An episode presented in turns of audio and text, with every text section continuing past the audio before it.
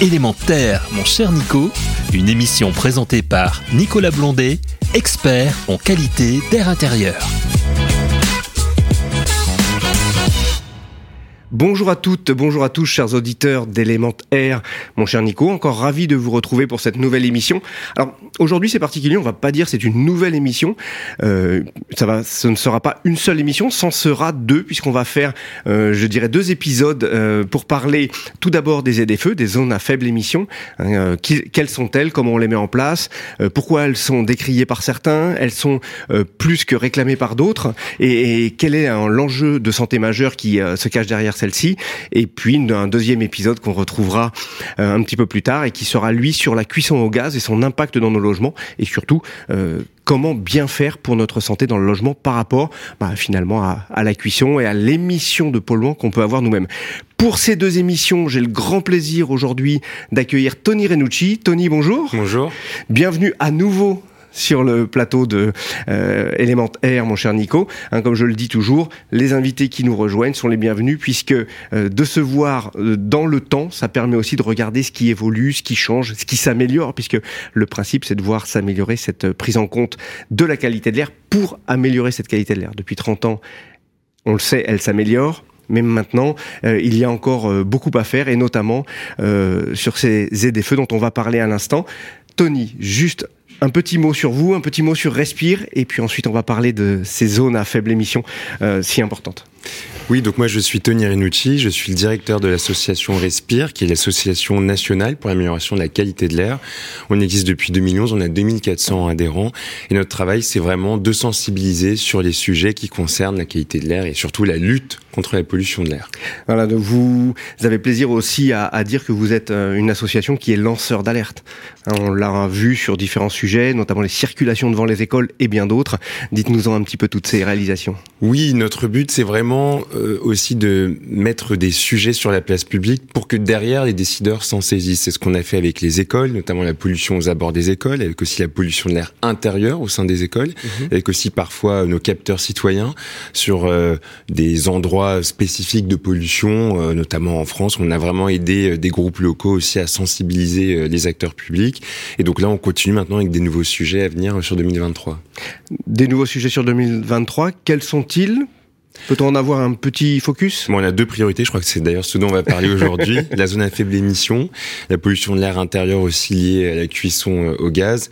Et puis bon, après, on intervient de toute façon toujours assez largement sur tous les sujets de mobilité, euh, euh d'espace public et bon, qui ont un impact sur la qualité de l'air.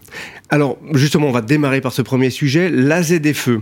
Alors Tony, la ZFE, zone à faible émission, on en entend parler euh, un petit peu partout depuis quelques années déjà, parce que c'est pas nouveau. On a deux premières agglomérations qui euh, ont, ont, pris en compte celle-ci. On sait que euh, ça va toucher dans très peu de temps toutes les agglomérations de plus de 150 000 habitants. Donc il y en a déjà quelques-unes qui ont pris, je dirais, à bras le corps ce sujet. On a déjà l'agglomération Paris, mmh. hein, et puis la grenobloise, l'agglomération grenobloise, qui elle aussi est extrêmement impactée et qui décide d'agir. Qu'est-ce qu'exactement une ZFE, si vous pouvez nous le préciser, et quels sont les objectifs, les enjeux d'une ZFE oui. réussie? Donc la ZFE, la zone à faible émission, c'est une zone où on met en place des restrictions de circulation sur les véhicules et notamment sur les véhicules les plus polluants, selon des critères qui sont définis via ce qu'on appelle les vignettes CRIT R, euh, en fonction de l'ancienneté du véhicule. Donc ça commence par les non classés, les critères 5, qui sont en gros euh, les plus vieux euh, diesel, les plus vieilles essences, et puis ensuite les critères 4 et 3, etc., pour arriver à terme à n'avoir en circulation uniquement que des véhicules électriques ou hydrogène ou même euh, hybrides, euh, bon, pour un temps en tout cas euh, donné. Aujourd'hui, on en a environ 11 qui sont actives et avec la loi climat, l'objectif c'est d'avoir 41, je crois en tout cas autour de la quarantaine, mmh. euh, agglomérations concernées. Sur ces 11, si on peut les citer, il y a Grand Paris, on a parlé de Grenoble, il y a Lyon, Aix-Marseille, oui. Toulouse, Nice, Montpellier, Strasbourg, Grenoble, on l'avait dit, Rouen, Reims et Saint-Étienne. Mmh, exactement. On voit des, des, quand même des communes qui, euh, quelque part également dans leur problématique, euh, on regarde un petit peu, hein, on a le centre, on a la région euh, euh, lyonnaise, on a la région du Grand Paris, on voit quand même des villes qui, dans leur, euh, je dirais, réflexion et leur, un, leur, leur quotidien sont plutôt impactées. Donc elles décident d'agir, et pour donner exemple aux autres quand même. Oui, c'est ça. Et aussi parce que la France ayant été condamnée euh, deux fois par l'Union européenne, deux fois également par le Conseil d'État, par nos propres institutions pour une action euh, insuffisante contre la pollution de l'air, pour aussi le non-respect de la directive euh, sur la qualité de l'air, il fallait agir. Et donc la ZFE aujourd'hui est un outil mis en avant par la France, mis en avant par le gouvernement pour améliorer la situation. En ce qui concerne euh, cette amélioration de la situation, vous parliez tout à l'heure, on va aller vers des véhicules électriques, on va aller vers des véhicules hybrides.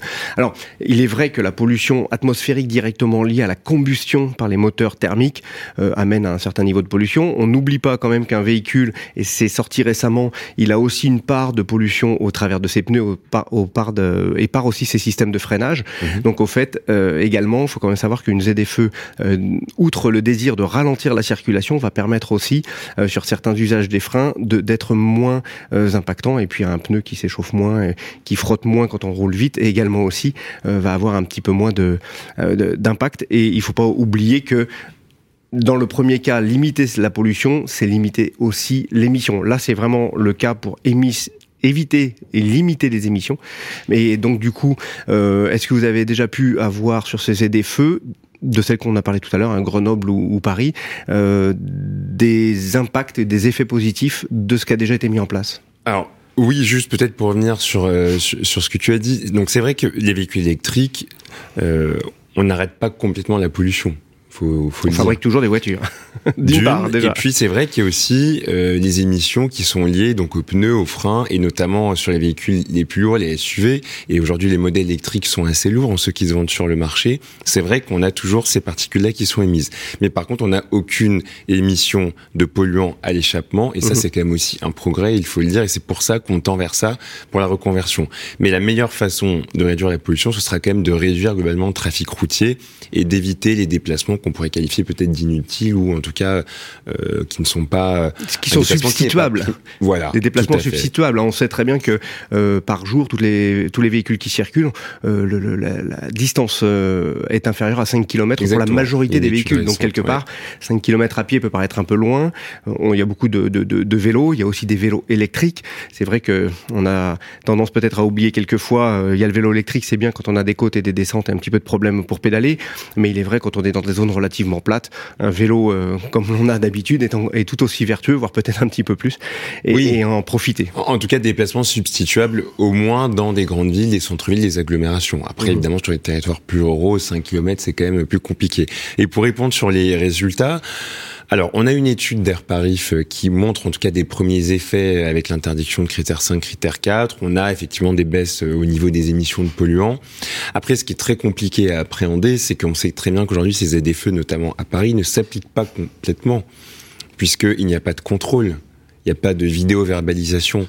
Donc s'il n'y a pas de contrôle, on ne sait pas si la mesure s'applique. Donc euh, bon, on a des chiffres qui montrent quand même une baisse des émissions, mais par la mesure, la caractéristique euh, complète euh, par Atmo France. Exactement, il n'y a que ça, hein. par, par, mais je ne sais pas si on peut l'attribuer uniquement à la ZFE. Il faut savoir quand même qu'il y a aussi un renouvellement qui se fait au niveau des modèles de voitures qui font aussi que ça émet moins. Il y a aussi des mesures qui se prennent dans l'espace public qui réduisent la place de la voiture, donc qui ont aussi un impact. Aujourd'hui, je, ne pense pas qu'on puisse conclure sur euh, l'effet même de la ZFE, en tout cas euh, tel que ça s'applique en France. Il faudra du temps. Il faudra du temps. Hein, et du temps et d'arriver aussi à ce seuil des 2035 où euh, les moteurs thermiques euh, seront euh, ne seront plus autorisés justement en commercialisation. La, vente de véhicules neufs, en tout cas dans l'Union européenne, ne sera plus autorisée. Ne sera plus autorisée. Alors les polluants qu'on voit, pour en parler un petit peu plus dans le détail, qu'on retrouve par l'émission par ces véhicules notamment, on a le, les oxydes d'azote notamment irritant, mmh. on le sait, euh, aussi cancérogène, puisque ça mmh. fait partie des seuils surveillés par, par l'OMS notamment, et pour laquelle la France a été, a été mise euh, Un, petit peu en, défaut et a dû payer des, plusieurs millions d'euros d'amende mmh. euh, sur le sujet, et les particules fines, notamment les deux, les particules en PM10 et les particules en, 2,5. voilà, donc ce sont celles qui vont être extrêmement irritantes. Les personnes qui nous écoutent, qui sont asthmatiques, savent très bien l'impact que ça peut avoir sur leur santé. Est-ce que euh, raisonnablement, on, sait à peu près quels vont être les niveaux qu'on va espérer de diminution avec euh, le, passage à l'électrique ou, ou, aux mobilités euh, je dirais, en bonne évolution? En tout cas, l'objectif, c'est bon, d'une de respecter la norme européenne, mais on sait qu'elle est trop haute par rapport aux recommandations de l'OMS.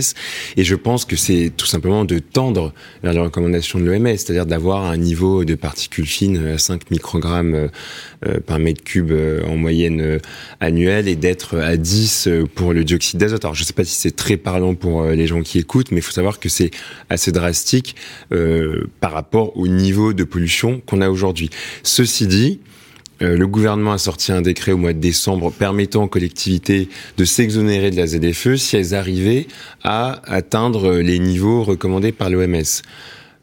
Honnêtement, je ne sais pas trop sur quel territoire on les atteint aujourd'hui, mais c'est vers ça qu'on doit tendre pour avoir un air sain. Alors, justement, au niveau des territoires et de l'impact sur les territoires, on sait à l'heure actuelle qu'on a 70% du territoire français qui est impacté par ces pollutions atmosphériques.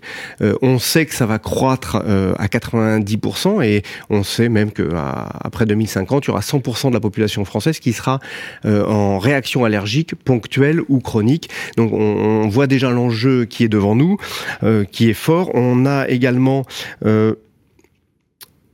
un nombre de décès qui est quand même assez conséquent par an. Il faut rappeler les chiffres. Oui, euh, c'est pas faire du 48 000 à 100 000. Voilà, 48 000 à 100 000. Des études ont, montré également qu'on était plutôt à 67 000 et qu'on a découvert ça il y a deux ans. Mais on est quand même dans une euh, dans une évolution importante. Alors, la ZFE, on parle de la nuisance je dirais atmosphérique, la nuisance de, qualité de l'air, mais elle a aussi un autre effet, c'est qu'on a la nuisance sonore qui est associée complètement. Et on, commence à trouver, euh, là on est dans, Paris, même ce matin, en arrivant au studio, euh, je regardais dans la rue le nombre de, véhicules électriques qu'on peut trouver, et effectivement le niveau sonore général euh, est, je dirais, plus confortable. Ah bah complètement. Alors après, je suis pas le spécialiste des normes de bruit. Ce qui est sûr, c'est que l'intérêt aussi du véhicule électrique, euh, c'est le bruit. Enfin, le fait d'avoir moins de bruit par rapport au véhicule thermique, euh, par rapport au bruit du moteur du véhicule thermique. Et donc c'est sûr que si on a plus tard des territoires où on ne roule qu'à électrique, euh, on sentira un vrai bienfait, y compris sanitaire, grâce à la réduction du bruit. Alors les clé de la réussite pour la mise en place de la ZFE. Il y a quelques points. Bon, on le sait, on parlait tout à l'heure, il y a euh, un certain nombre de communes déjà, euh, je dirais, en action. Hein, on les a énumérées tout à l'heure. Il y en a 32 autres qui vont suivre, et ce pour 2025, donc c'est proche. Les clés de la réussite. Donc on est dans une certaine progressivité, bien évidemment. Alors, les clés de la réussite? Ce qu'on voit déjà, c'est qu'aujourd'hui, on a quand même du mal à les mettre en place. On a du mal à les mettre en place parce que je pense qu'on a perdu beaucoup de temps aussi, finalement, depuis 2015, donc, qui était la première version des ZFE euh, à l'époque avec euh, la mise en place de la circulation euh, différenciée. Et aussi parce qu'on a des aides économiques qui sont existantes, qui sont en progression, mais qui s'avèrent aujourd'hui toujours insuffisantes en termes de reste à charge pour les ménages. Après, il y a aussi à mon sens, quelques lacunes dans la mesure qu'il faudrait corriger. Euh, elle est perçue comme injuste et ça peut se comprendre dans un certain point de vue euh, parce que on voit des véhicules récents, notamment des SUV, euh, qui sont critères 1. Mm. Or, un SUV pollue polluera plus qu'une petite citadine en centre-ville. Pourquoi? Parce qu'il est plus lourd plus un véhicule est lourd, plus la masse est importante, plus il y aura aussi d'émissions de particules, notamment euh, les particules issues de l'abrasion, des pneus, des freins, etc. Bah, depuis quelques années, on est quand même passé aussi de véhicules, si on le regarde un petit peu, je vais faire un petit peu mon vieux de base, hein, mais on est passé sur des véhicules qui faisaient 700, 750 kilos, et euh, pour les plus euh, légers, et maintenant on est sur des véhicules qui atteignent les 2 tonnes. Donc on comprend bien que emmener une seule personne dans un véhicule de 2 tonnes, waouh, c'est on, on, déplace de la masse pour finalement peut-être pas grand-chose. Donc c'est peut-être des leviers sur lesquels il faut progresser aussi, et je pense que le modèle selon lequel il faudrait discriminer uniquement à partir de l'ancienneté du moteur euh, n'est pas suffisant, mmh. puisque on prend en compte une partie de la pollution, qui est réelle, mais on oublie une autre. Et là, on parle notamment de la masse, de la consommation, de l'entretien du véhicule. Euh, et c'est vrai que même euh, d'un point de vue climatique, euh, il y a des loupés aussi si on ne prend en compte que cette partie-là du problème. Donc je pense qu'il faut aussi se poser la question de l'usage. Est-ce que c'est plus polluant euh, d'avoir une personne critère 5 qui utilise sa voiture une fois par mois plutôt que un gros SUV qui va rouler tous les jours, y compris si c'est une personne seule? Et ça, c'est vrai que ça n'est pas abordé avec euh, les ZFE. Je ne sais pas si le gouvernement aura envie de rouvrir le chantier. Nous, c'est ce qu'on pousse. On prépare un livre blanc d'ailleurs qu'on va mhm. sortir euh, a priori pour le mois de juin avec la fabrique des mobilités Clean on, on en reparlera. Vous êtes le bienvenu. Et on est aussi euh, membre du comité de suivi ministériel de la ZFE. Euh, moi, j'y suis allé là il y a deux semaines. Il était présidé par le maire de Toulouse, Monsieur Moudan, qui avait aussi le ministre Béchu qui a euh, introduit. Mhm. Et les, les, associations auront aussi toute leur place dans cette discussion. Donc, on pousse un peu ces sujets-là. après, les arbitrages, c'est pas nous qui les rendrons. Ah, après, on sait qu'il y a euh, on va arriver au terme de l'émission, mais on sait qu'il y a beaucoup de prises en compte qui sont faites au niveau des collectivités territoriales. Il y a les PPA, décrypter le PPA, c'est plans de protection de l'atmosphère. Il y a les PRSE, hein, les plans, euh, je dirais régionaux de santé, et environnement, hein, qui euh, font suite au PNSE. On, on, est au 4. Tout est en train de se déployer sur le territoire national. Tout ça est conjoint.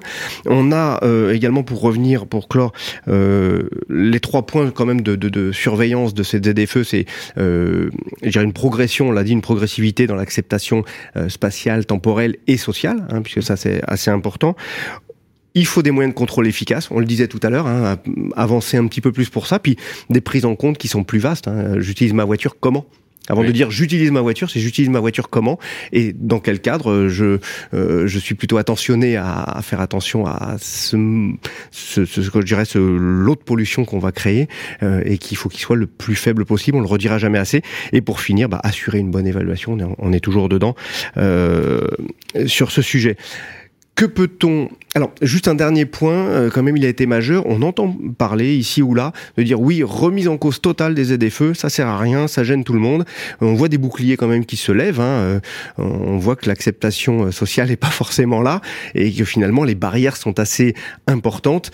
Comment peut-on faire un petit message pour expliquer à tout le monde, bah, finalement, cet air qui est de mauvaise qualité ou qui peut l'être par rapport à nos propres actions d'être humain, il faut qu'il soit, cet invisible devienne visible et qu'on prenne en compte ce qu'on voit pas. Et c'est vrai que c'est toujours difficile à montrer. Oui, complètement. Et je voudrais quand même dire aussi que ceux qui critiquent la ZFE, et on peut la critiquer, hein, et il y a aussi des choses à améliorer, je suis le premier à le dire, mais ceux qui veulent totalement les supprimer, c'est mm. pour faire quoi à la place? Quelle alternative donc, soit on réfléchit, on en sort par le haut en faisant des propositions et en disant voilà le modèle qu'on propose, mm-hmm.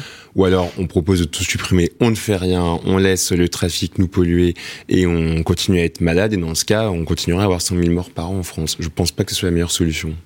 Mais surtout que euh, j'ai sous les yeux un, un petit rapport de l'association 40 millions d'automobilistes. Elle, elle défend la suppression totale des ZFE. Oui, mais pour quel modèle mais Pour quel modèle Il n'y a, a, pas de réponse. Il n'y a, pas de proposition. Il n'y a pas de proposition.